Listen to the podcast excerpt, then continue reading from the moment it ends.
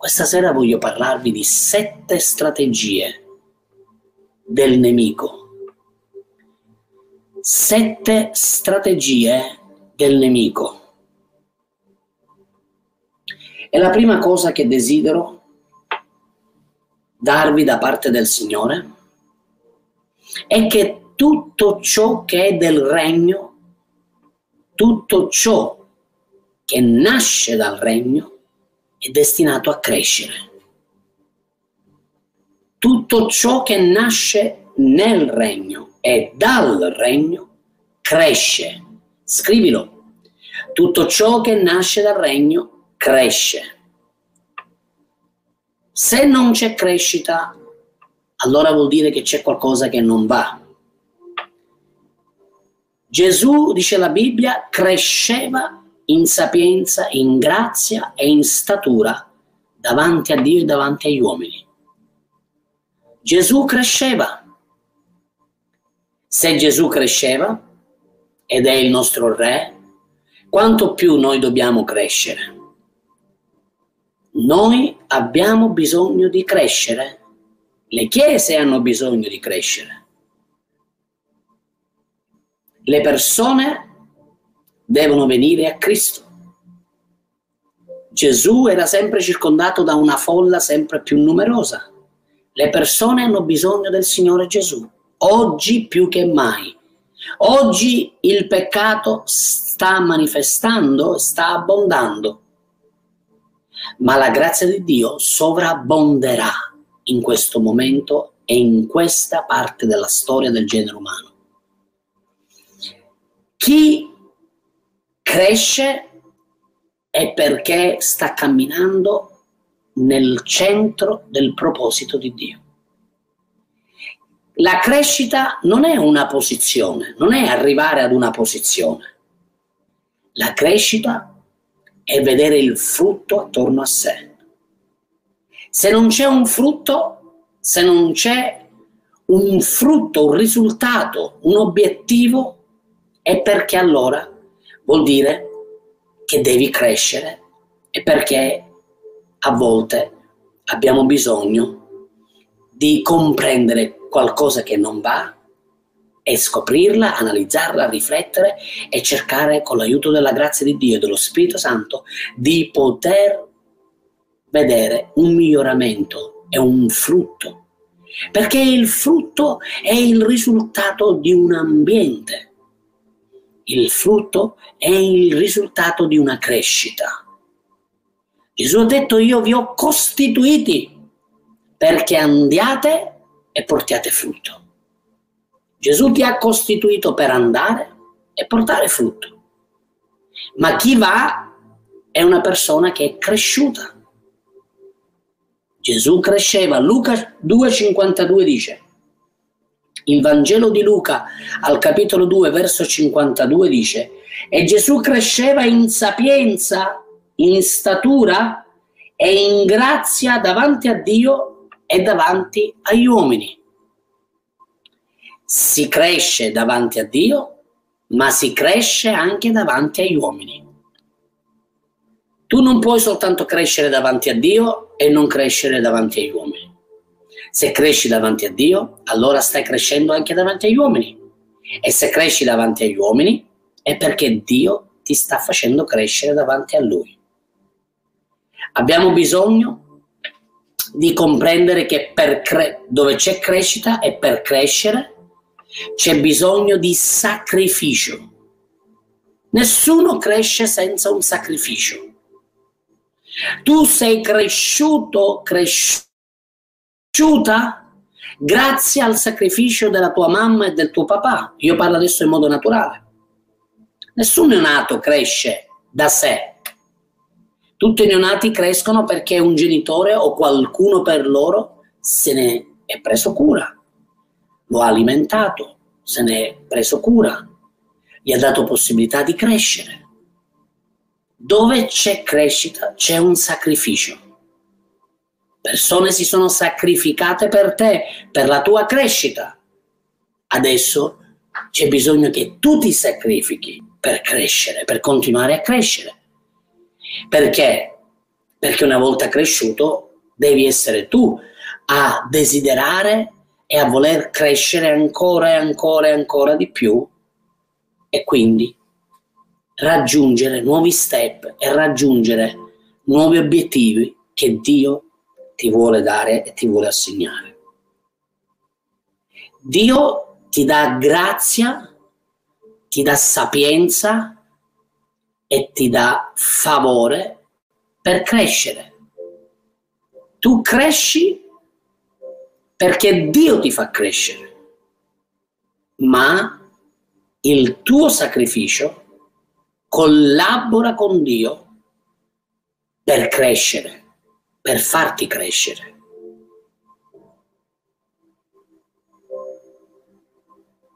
Matteo 4 verso 4. Uno dei modi come noi cresciamo è attraverso l'accordo con la parola di Dio. Più che accordo direi con l'identificazione della parola di Dio. Matteo 4 verso 4 dice, ma egli rispondendo disse, sta scritto, l'uomo non vive di solo pane, ma di ogni parola che procede dalla bocca di Dio. Gesù si identificò perfettamente sul fondamento della verità. Quanti dicono alleluia? Gesù disse, esclamò, dichiarò perfettamente ciò che era scritto.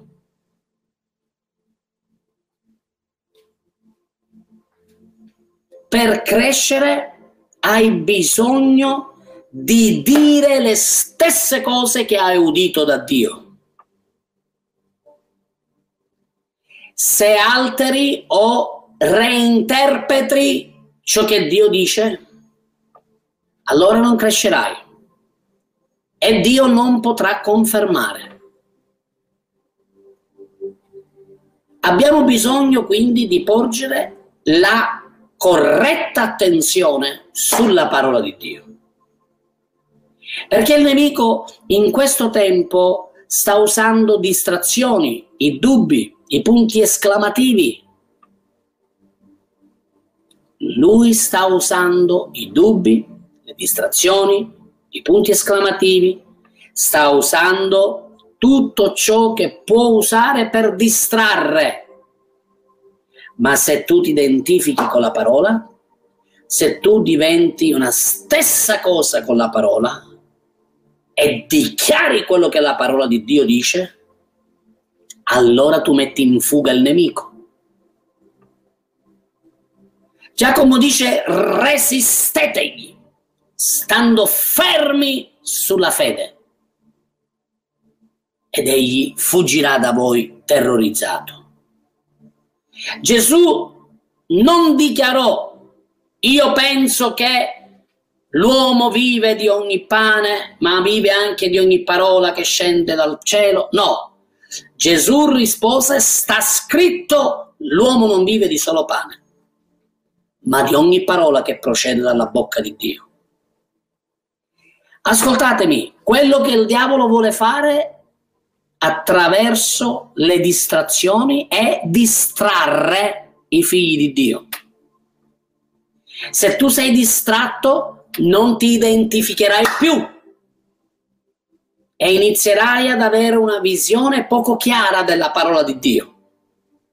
E inizierai ad avere visioni o parole che non sono e non vengono e Dio non ti ha mai dato ma se invece non ti lasci distrarre e rimani fermo sulla parola di Dio e la tua attenzione, il tuo focus è su Cristo e la parola, allora la parola e tu diventerete una stessa cosa.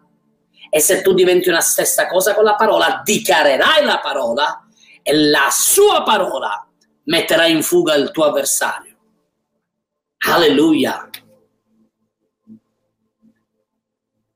Satana cerca sempre di deformare. Satana cerca sempre di deformare la verità. Satana cerca sempre di modificare con la sua ambizione e con la sua, scusate, ambiguità, cerca di portare le persone al dubbio, cerca di, per, di, portare le persone alla distrazione, cerca di portare le persone a non avere certezze, ma chi, se, chi si identifica con la parola di Dio rimane fermo e diventa una stessa cosa con la parola. Tutto ciò che Dio ti dà è buono e ti serve per crescere. Ogni cosa che viene da Dio è buono ma tutto ciò che viene alterato, deformato da Satana non è buono. Può sembrare buono, ma non è buono. Solo ciò che scende dal cielo è buono. Alleluia, scrivilo questo. Solo ciò che scende dal cielo è buono per la mia vita. Scrivilo. Alleluia.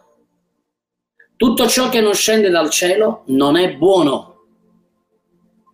ma è sempre sembra, no, è alterata. Una verità alterata non è più una verità. Una verità deformata non è più la verità. Satana distrae e chi è distratto è chiamato a distrarre altri. Satana distrae e chi è distratto inizia a distrarre altri. State attenti a chi si sta distraendo dalla visione, dalla missione dove tu appartieni, in quale chiesa tu appartieni e alla quale sei sottomesso. Non lasciarti distrarre dai distratti non lasciarti distrarre da chi è distratto e sta iniziando a guardare ciò che è umano, ciò che è diabolico. Smetti di guardare una visione che non è quella che viene da Dio. Il nemico usa le distrazioni e usa tutte le sue armi, i dubbi, le incertezze, le circostanze, le menzogne, le confessioni di fede negative per portarti ad essere fuori dalla verità. Ma Gesù rimase fermo sulla parola. Sta scritto. Sta scritto. Non io penso, forse dovrebbe essere così o quello che io penso o che io ho ricevuto è così. No, sta scritto, sta scritto, sta altresì scritto. Amen. Alleluia. Giacomo 1,16 fino al 18 dice, Fratelli miei carissimi, e anche sorelle mie carissime, non lasciatevi ingannare. Ogni buona donazione e ogni dono perfetto vengono dall'alto e discendono dal Padre dei lumi, presso il quale non vi è alcun mutamento né ombra di rivolgimento. Egli ci ha generati di sua volontà mediante la parola della verità, affinché siamo in certo modo le primizie delle sue creature. Fratelli miei, non lasciatevi ingannare. L'inganno è anche la distrazione. La distrazione è anche un inganno.